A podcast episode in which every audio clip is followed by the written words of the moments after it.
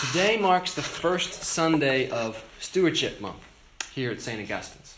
At uh, the later service, we'll be hearing each week from one of our vestry members about why they give generously of their time and money to serve the body of Christ in this place. Uh, here at the 8 o'clock service, I think if you want to ask John, you can do it. but I'm not going to make him stand up. Each Sunday, we're going to be preaching on a different aspect of what it means to be good stewards of what God has blessed us with. Next week, we're going to preach about money. Jesus has a lot to say about it. The week after that, we're going to preach about serving God and our neighbor with our spiritual gifts. The Bible has a lot to say about that too. And then we're going to tie it all up on Christ the King Sunday, making our solemn pledges to God to give generously to the work of the kingdom in, in this place showing that no idol, not even our time or our money, will stand in the way of Christ's lordship of our lives. Now, I don't know if the people who put together the lectionary had this in mind. I don't think they did, but you never know. But the gospel for this Sunday couldn't be a better way of kicking off this season by showing us what stewardship is really all about. At bottom, you see, Stewardship is just about love. It has to be. Because that's what Jesus says this morning is what everything is about. So that has to be about love too.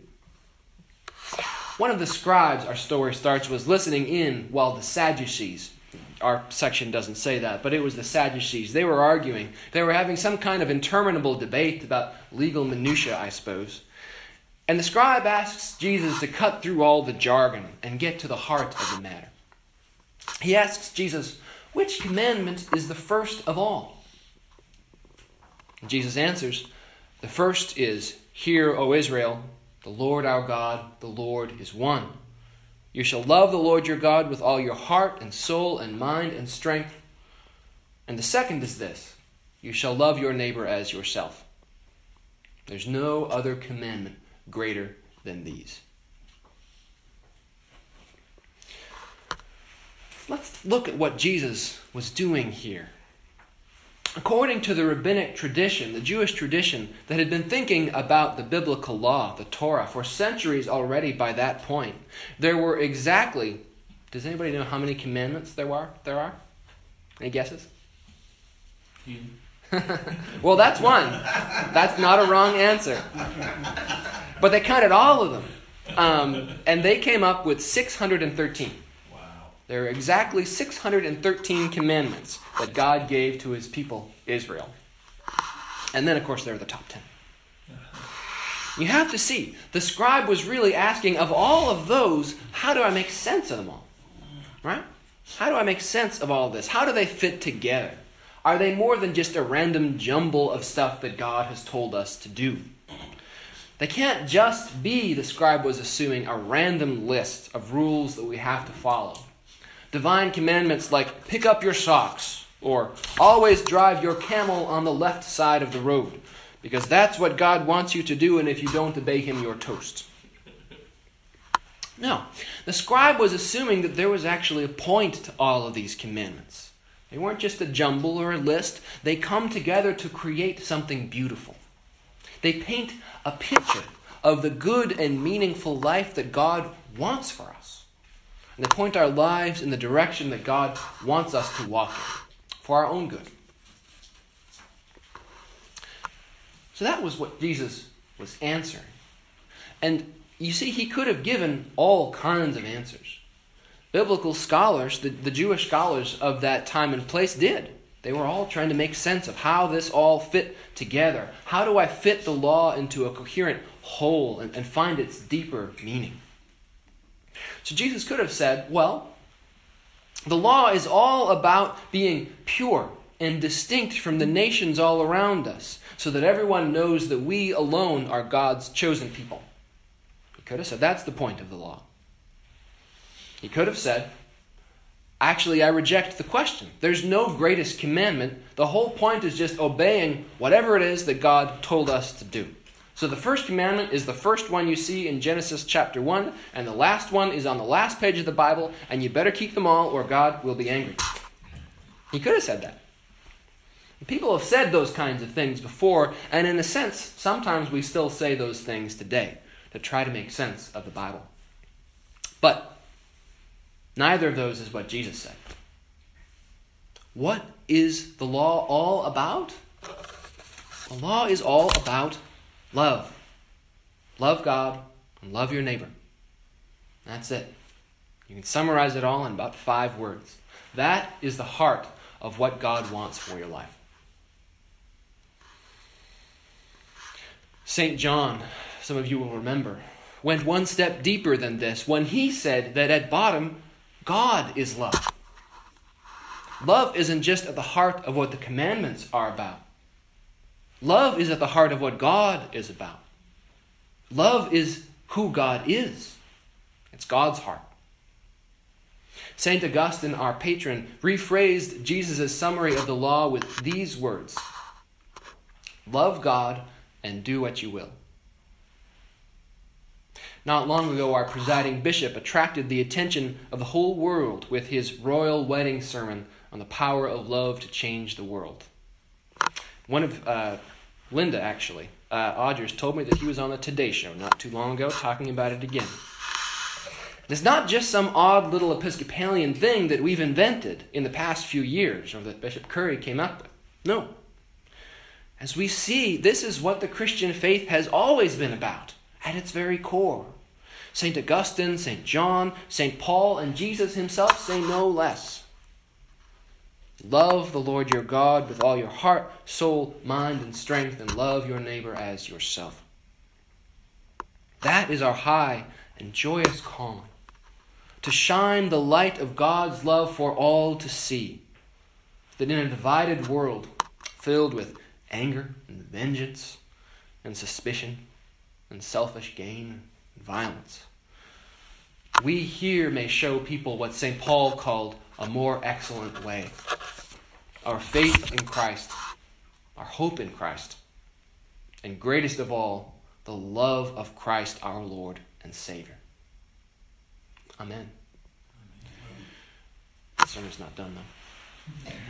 Of course, when we say things like that, we run the risk of just saying a lot of nice and inspiring things, and in practice, they don't amount to much. We might, for instance, see Christ's summary of the law as a simplification instead of a summary. We might say, Oh, I don't have to bother about the other 612 commandments. One will do just fine, thank you very much. I don't really have to take that part about generous giving seriously. I can go and go ahead and buy that thing I've had my eye on instead, that new car or those new pair of shoes, as long as I drive my car and, and wear my new shoes lovingly. I don't really have to spend time serving the church or worshiping every Sunday or serving the poor as long as I really love sleeping in. Well, you can see how easy that kind of rationalization trips off the tongue, right?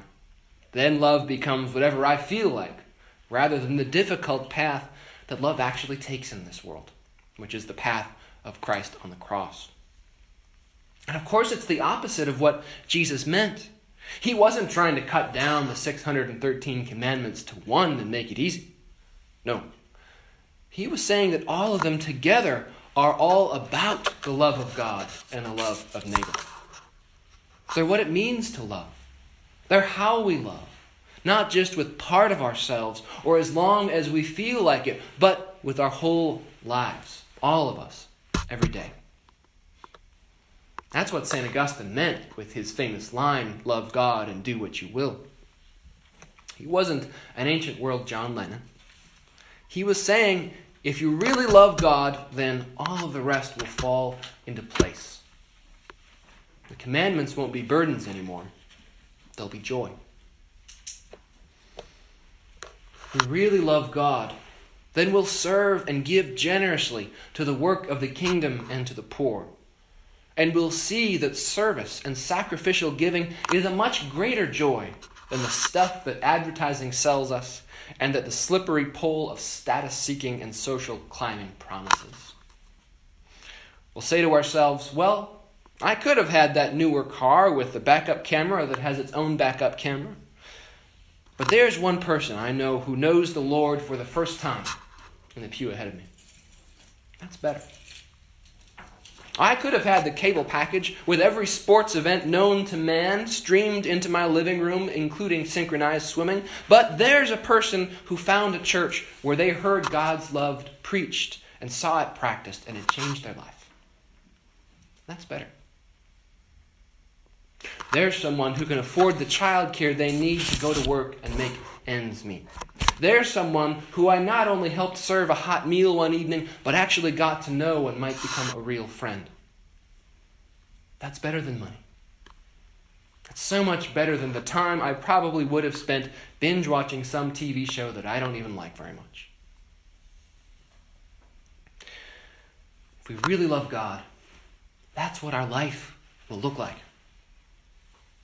The love of God in our hearts will overflow with loving and serving our neighbors, with generous giving. And it will be such a joy that we won't be able to stay away from gathering with God's people on Sunday mornings to give thanks and praise for all the blessings He's given us. Stewardship, you see, isn't just a season for the church to raise money and get volunteers. Not at all. It's really about learning to see our whole lives as a gift from God and then offering it back to God as a gift. It's not about how many zeros are in your bank account. It's not about how talented you think you are or how well you can sing. It's about taking whatever gifts God has blessed you with and offering them back with a cheerful heart and a generous spirit. Not just about what we give to God here in church, it's also about what we give God in our whole lives at home, at work, everywhere else. What if you can love God by listening to your spouse tell you about her long, hard day when you'd rather go to sleep? That's just a theoretical point, by the way, not a, not a specific point. What if you don't have a lot of extra time in your life, but you can be one of the financial givers that makes the church's work possible? What if you're on a very fixed income, but you have the time to serve the body and pray for the church and its needs every day? It doesn't matter what you have. What matters is that you give generously what you do have. This month, I encourage us all to spend time in prayer and discernment about how we can love God and love our neighbors with whatever it is we've been given. It's a funny thing. It's only when we give away what we have that we find out that it was never ours to begin with. It's only when we give that we discover that it really is more blessed, more joyous to give than it is to receive. It's when we fall in love that we discover the joy of giving ourselves away. It's when we love our kids so much that it hurts that we find out seeing them smile and laugh and grow is one of the deepest joys there is. It's when we give ourselves away in love that we discover that our lives were always a gift, given to us so that we could give it away, so that we too can know something of the joyous, extravagant generosity of the God of love who gave us nothing less than everything. Amen. Amen.